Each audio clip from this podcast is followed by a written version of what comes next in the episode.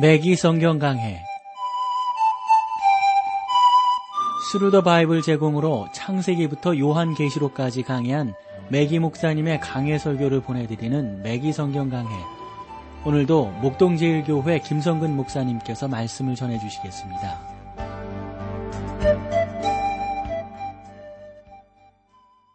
애청자 여러분 안녕하셨습니까? 맥기 성경 강해 자 오늘도 여러분들을 시브리서 12장으로 모시겠어요. 아, 우리가 지난 시간 시브리서 12장 8절 말씀을 나누면서 왜 의인이 고난을 당하느냐 하는 내용을 여러분들과 나누었거든요. 그래서 매기 목사님이 일곱 가지로 그 이유를 설명하셨어요. 여러분 기억하세요? 첫 번째 기억 기억되세요, 여러분?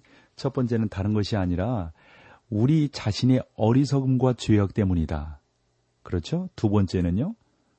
진리와 의의 편에 섰기 때문에 세 번째는요. 우리가 죄 때문에 고난을 당한다. 네 번째는요. 네 번째는 다른 것이 아니었습니다. 과거의 죄 때문이다 하는 거였어요. 다섯 번째는 깨달을 수 없는 하나님의 놀라운 목적이 있어서 고난을 당할 수도 있다. 그것은 이제 우리가 요백에서 찾아볼 수가 있는 것이죠. 그리고 여섯 번째는 믿음 때문에 고난을 당한다. 이 시브리서 11장에 나오는 많은 사람들이 다 믿음 때문에 고난을 당했던 거잖아요. 그 다음에 프랑스의 위그노들, 이런 사람들이 다 그 믿음 때문에 하나님이, 어? 만일 하나님이 우리를 위하시면 누가 우리를 대적하리요? 땀대하게 나갔다고요. 일곱 번째가 징계와 훈련을 위해서 어, 우리가 고난을 당한다라고 말씀을 드렸어요. 근데 이 내용을 지난 시간에 조금 더 설명을 드렸어야 되는데 시간이 좀 부족해서 못 드렸는데 내용은 이런 거예요. 주께서 그 사랑하시는 자를 징계하시고 그의 받으시는 아들마다 채찍질 하심이니라. 이것은 처벌이 아니라 자녀 훈련 또는 징계를 의미하는 것이죠. 처벌은 법을 세우는 것입니다. 판사는 처벌하지만 아버지는 사랑으로 징계하십니다. 하나님께서는 우리에 대한 사랑을 나타내시기 위하여 우리를 꾸짖으십니다. 히브리서 기자는 여러분이 주님으로부터 징계를 받지 못한다면 참 아들이 아니라 사생자라고 말합니다. 많은 사람들은 왜 하나님은 내가 이런 일을 당하도록 하셨을까? 나는 그리스도인이 아닌가 봐. 라고 말을 할 수 있습니다. 그러나 여러분이 당하는 고난은 여러분이 하나님의 아들이라는 사실을 증명하는 것입니다. 여러분이 지성적인 그리스도인이라면 이유 없는 어, 어려움을 당할 때 주님 앞에 나아가서 어, 아랠 수 있다고 저는 생각합니다. 저는 주님께서 여러분에게 메시지를 주며 어려움 당하는 이유가 무엇인지 반드시 알려주실 거라는 확신이 있어요. 그 이유가 뭔지 아세요? 하나님께서 여러분들을 심판하시기 때문이 아닐 거라고 하는 확신 때문에 그렇습니다. 하나님은 우리를 심판하시며 벌 주시려고 하는 목적이 아니라 우리를 징계하셔서 사랑 많으신 하나님을 더 깨닫게 하시려는 의도와 목적이 있기 때문입니다. 여러분 그렇잖아요. 우리가 다 자라면서 부모님에게 야단 맞는 것도 그렇고 학교에서 선생님들에게 아, 야단 맞는 것도 그렇고 다 우리가 잘 되라고 그러셨죠. 뭐 우리 뭐 미워서 그러신 적이 있어요. 하나님께서 바로 우리를 그렇게 해 주신다 하는 것이죠. 구절 말씀으로 가보실까요? 또 우리 육체의 아버지가 우리를 징계하여도 공경하였거든 하물며 모든 영의 아버지께 더욱 복종하여 살려하지 않겠느냐. 저는 저의 아버지의 말씀에 귀를 기울였습니다. 부모님의 말씀에 귀를 기울였던 거죠. 사랑하는 여러분, 우리가 어? 정말 제대로 된 자식이라면 부모의 말씀에 귀를 기울이듯 우리가 제대로 된 하나님의 백성들이라면 아버지 하나님의 말씀에 귀를 기울여야 되는 것 아닌가요? 히브리서 기자는 계속해서 이렇게 고면을 합니다. 그는 모든 영의 아버지께 더욱 복종하여 살라고 말을 했다 하는 건데 저는 그가 최선을 다해서 그리스도인의 생활을 하는 의미도 말했다라고 생각을 합니다. 이것은 적극적인 측면을 말하는 것인데요. 그러나 또 소극적인 측면이 뭐 없다고 볼 수 있겠어요? 있지요. 다 있는 것이죠. 즉 하늘의 아버지께서는 때로 아주 혹심한 방법으로 혹독한 방법으로 징계하시며 어? 마치 죽음 직전까지 이르게 하시는 그런 경우도 있단 말이죠. 그러나 우리를 살리시는 그 목적을 갖고 그러한 일들을 하시지 우리를 죽여서 지옥에 보내려고 하는 목적을 갖고 하시는 것은 아니시다 하는 겁니다. 12장 10절 말씀을 봅니다. 저희는 잠시 자기의 뜻대로 우리를 징계하였거니와 오직 하나님은 우리의 유익을 위하여 그의 거룩하심에 참여케 하시느니라. 이 세상의 아버지께서는 종종 저희에게 화를 내십니다. 그러나 그때에도 저희의 유익을 위한 것이라고 확신합니다. 저는 하늘에 계신 아버지께서도 저의 유익을 위해서 징계하신다는 것을 믿습니다. 이거 의심하는 성도가 어디 있겠어요? 그의 거룩하심에 참회케 하느니라. 그렇죠? 그의 거룩하심에 참회케 하느니라. 음, 이 놀라운 은혜가 아닐 수가 없습니다. 자, 11절로 가보실까요? 11절로. 무릇 징계가 당시에는 즐거워 보이지 않고 슬퍼 보이나 후에 그로 말미암아 연단한 자에게는 의의 평강한 열매를 맺나니 어, 이것은 아버지가 때리기 전에 얘야 너를 때리는 내가 더 아프단다 라고 말씀하시는 것과 같다 하는 거죠. 그 아들은 그래요 아빠? 그러나 똑같은 것이 아픈 것은 아니지요? 라고 말을 해봅니다. 하나님께서는 자기의 아들들을 징계하심으로 즐거워하는 것이 아니라 여러분과 저에게 그 징계가 필요하기 때문에 징계를 주시는 겁니다. 징계가 보기가 좋아가지고 즐거워하시면서 그렇게 하시는 것이 아니고 아버지도 아파하신다고요. 이것은 우리의 체험입니다. 하나님은 징계를 받을 때 여러분의 반응을 보시는데 어? 그때 여러분들의 반응은 어떠신지 모르겠어요. 이 12장에서는 우리가 하나님의 징계에 대하여 가져야 할 네 가지 반응에 대해서 언급하고 있거든요. 이것도 상당히 중요한 것 같아요. 그 첫 번째는 뭐냐면 또 아들들에게 권면한 것 같이 너희에게 권면하신 말씀을 잊었도다 일러스되 내 아들아 주의 징계하심을 경히 여기지 말며 그에게 꾸지람을 받을 때 낙심하지 말라. 맨 처음의 반응은 우리가 주의 징계하심을 경히 여길 수 있다는 것입니다.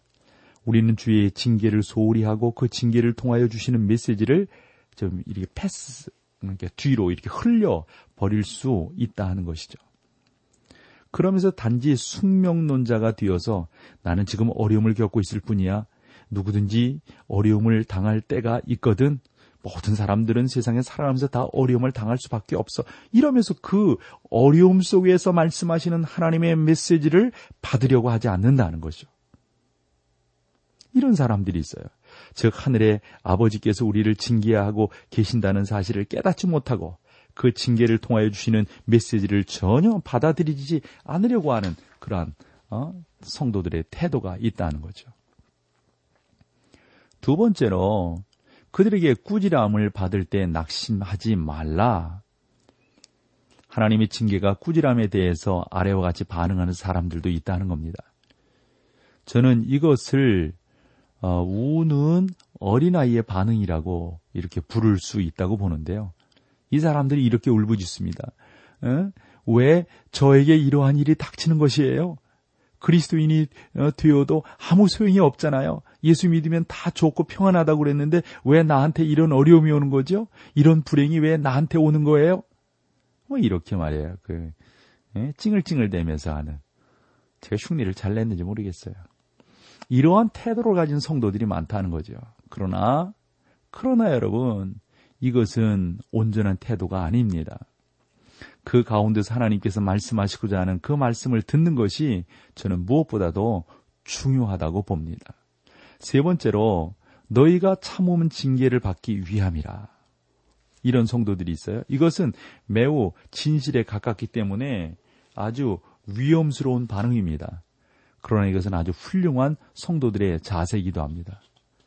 저에게 있어서 그들은 마치 아, 못 박힌 판자 위에 기어 올라가 그 위에 눕는 그, 그, 그, 도 닦는 그런 사람들 있잖아요. 뭐, 저 인도 쪽에, 예? 그, 선, 뭐에, 그, 요가하고 막 이런 사람들 막, 막 송판에 그 못 박아놓고 그 위에 올라가서 눕고 말이죠. 아, 얼마나 위험해요. 그 수도승들은요, 꼭 그 위에 들어 누워야 할 필요는 없는데도 꼭 그렇게 한단 말이에요. 주님의 징계를 소극적인 태도로 받아들이는 성도들이 많다는 겁니다. 그들은 오 이것은 주께로부터 오는 일임으로 견뎌야만 합니다. 이러면서 그냥 견디는 거죠. 왜, 왜 나한테 이런 것들이 오고 이것을 통해서 하나님이 나에게 원하시는 것이 뭐냐? 이것을 알아야지. 아, 이거 예수 믿는 사람들이 이런 고난들이 오는 거니까 이거 잘 받아서 견뎌야 합니다. 하나님께서는 이처럼 비관주의적 태도를 취하라고 말씀하신 적이 없어요. 여러분이 어려움을 당할 때 주님께 나아가서 주님, 왜 나에게 이런 일이 허용되는 거죠? 교훈이 있으시면 저에게 말씀해 주세요. 이렇게 아뢰이고 물으셔야 합니다. 고난을 소극적으로만 받아들여서는 안 됩니다. 불평하지 않고 그저 참는다고 충분한 것은 아닙니다. 네 번째는 찬양 함께 하고 계속해서 말씀을 나누겠습니다.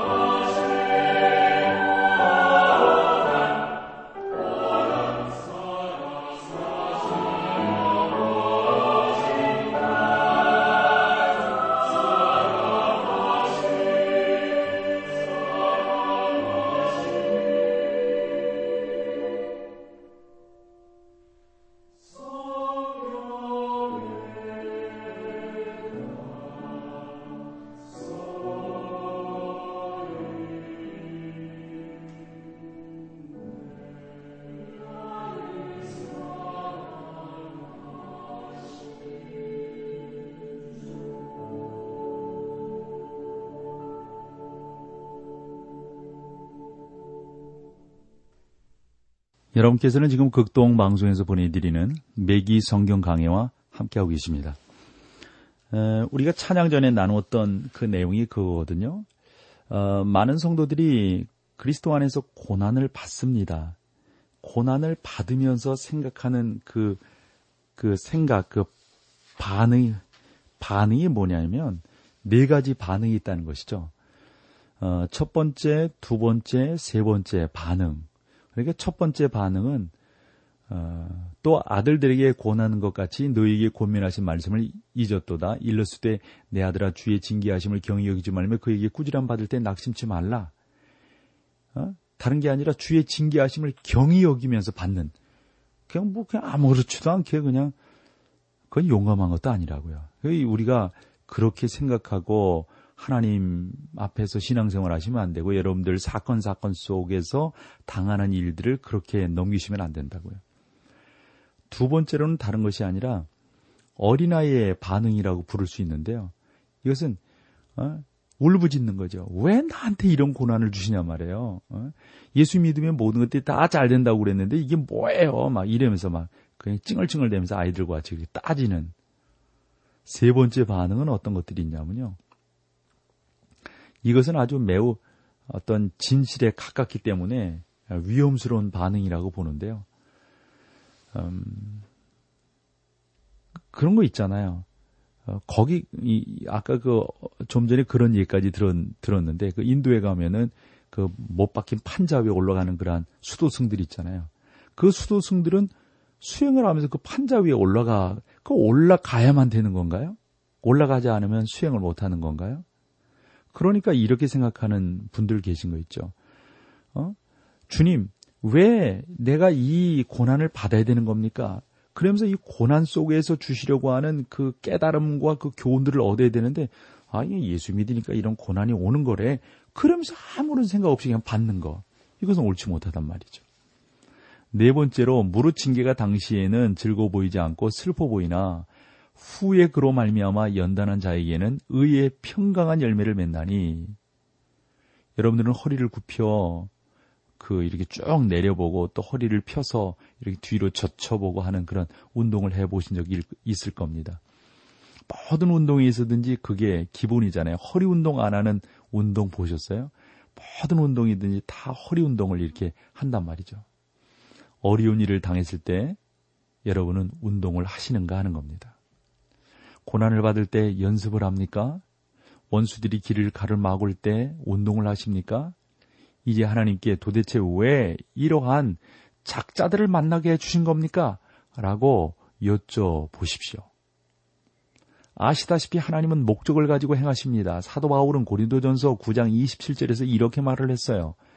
내가 내 몸을 쳐 복종하게 하면 내가 남에게 전파한 후에 자기가 도리어 버림이 될까 두려워함이로다.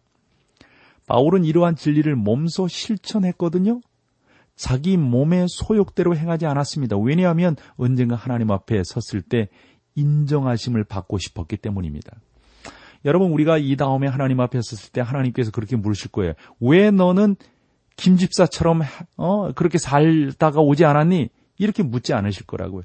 왜 당신은 박 집사처럼 그렇게 살지 않다가 온 거예요?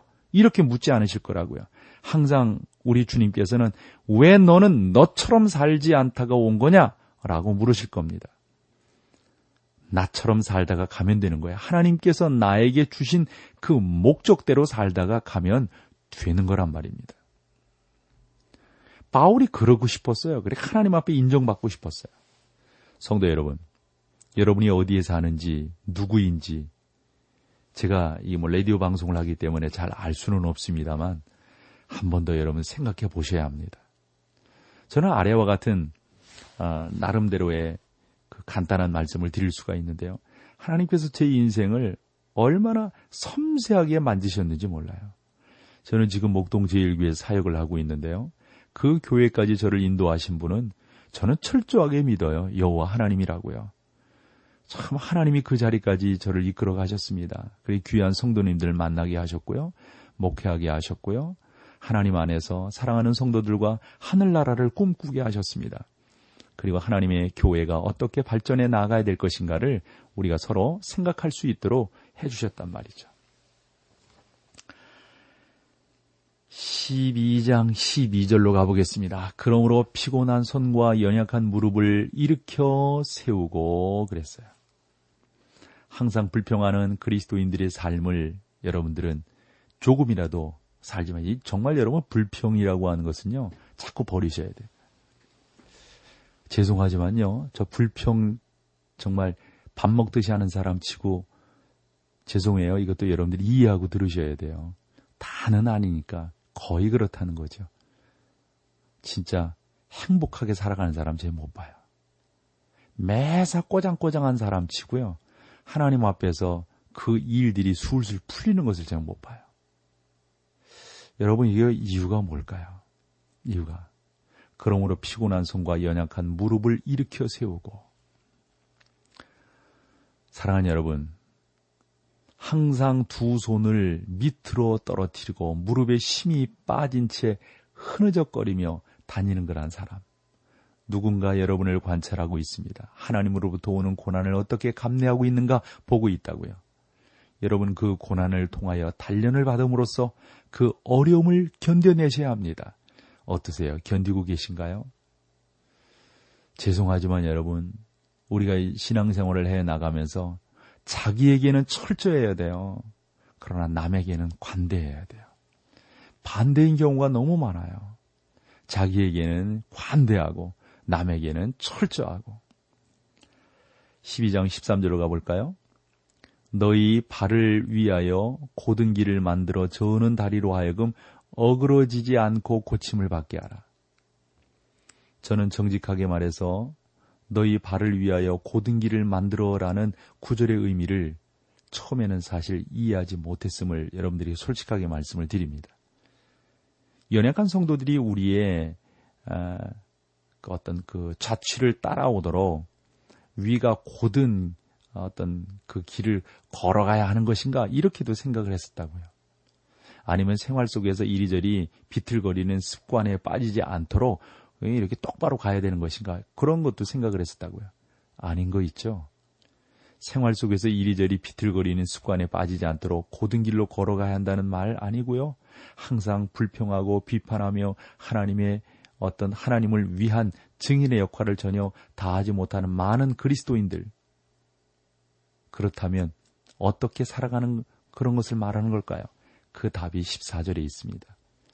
모든 사람으로 더불어 화평함과 거룩함을 조치라. 이것이 없이는 아무도 주를 보지 못하리라. 모든 사람으로 더불어 화목하고 격려하라는 것은 여러분으로 말미암아 모든 사람들이 용기를 얻고 화목하게 되는 것을 의미합니다. 화목하기를 원치 않는 자들이 있습니다. 모든 사람 곧 모든 그리스도인들과 더불어 화목해야 합니다. 우리는 모두 함께 그리스도인의 생활을 실천해 나가는 어떤 면에서 보면 우리의 이 영적 가족이라고 하는 것은 국경을 뛰어넘어요. 이성을 뛰어넘고요. 이것은요, 민족을 뛰어넘습니다. 전 세계가 예수 그리스도 안에서 가족인 것이죠. 이것이 없이는 아무도 주를 보지 못하리라. 이 말씀을 제가 어, 나름대로 참 의미하며 이렇게 음미하며 이렇게 생각하는 것은요. 참 저에게는 또, 어, 참 뭐라 그럴까, 간증이 있기 때문에 그렇습니다. 참 사람들을요, 성도들을 그러한 자세로 바라보면요. 얼마나 기쁘고 감사한지 몰라요. 이것 또한 큰 행복입니다. 로마서 5장 1절 말씀을 보면 그러므로 우리가 믿음으로 의롭다 하심을 얻었은즉 우리 주 예수 그리스도로 말미암아 하나님으로 더불어 화평을 누리자. 여러분 그러므로 진정으로 이 화평이라고 하는 것은 거룩함으로부터 오는 겁니다. 다르게 표현하면 거듭남으로부터 오는 겁니다. 하나님과의 문제가 해결됐을 때 평안함이 있습니다. 그리스도는 우리 모두의 의가 됩니다. 제가 하나님의 존전에 설 수 있다면 그것은 그리스도께서 저를 위하여 죽으셨기 때문입니다. 사랑하는 성도 여러분, 이것은 커다란 격려가 되는 거죠. 이러한 사실은 저를 일으켜 세워 그리스도인의 경주를 경주할 수 있도록 도와주는 하나의 원동력이 된다고 봅니다. 자, 오늘 여기까지 하고요. 함께 해주신 여러분께 다시금 감사를 드립니다. 다음 시간에 뵙죠. 고맙습니다.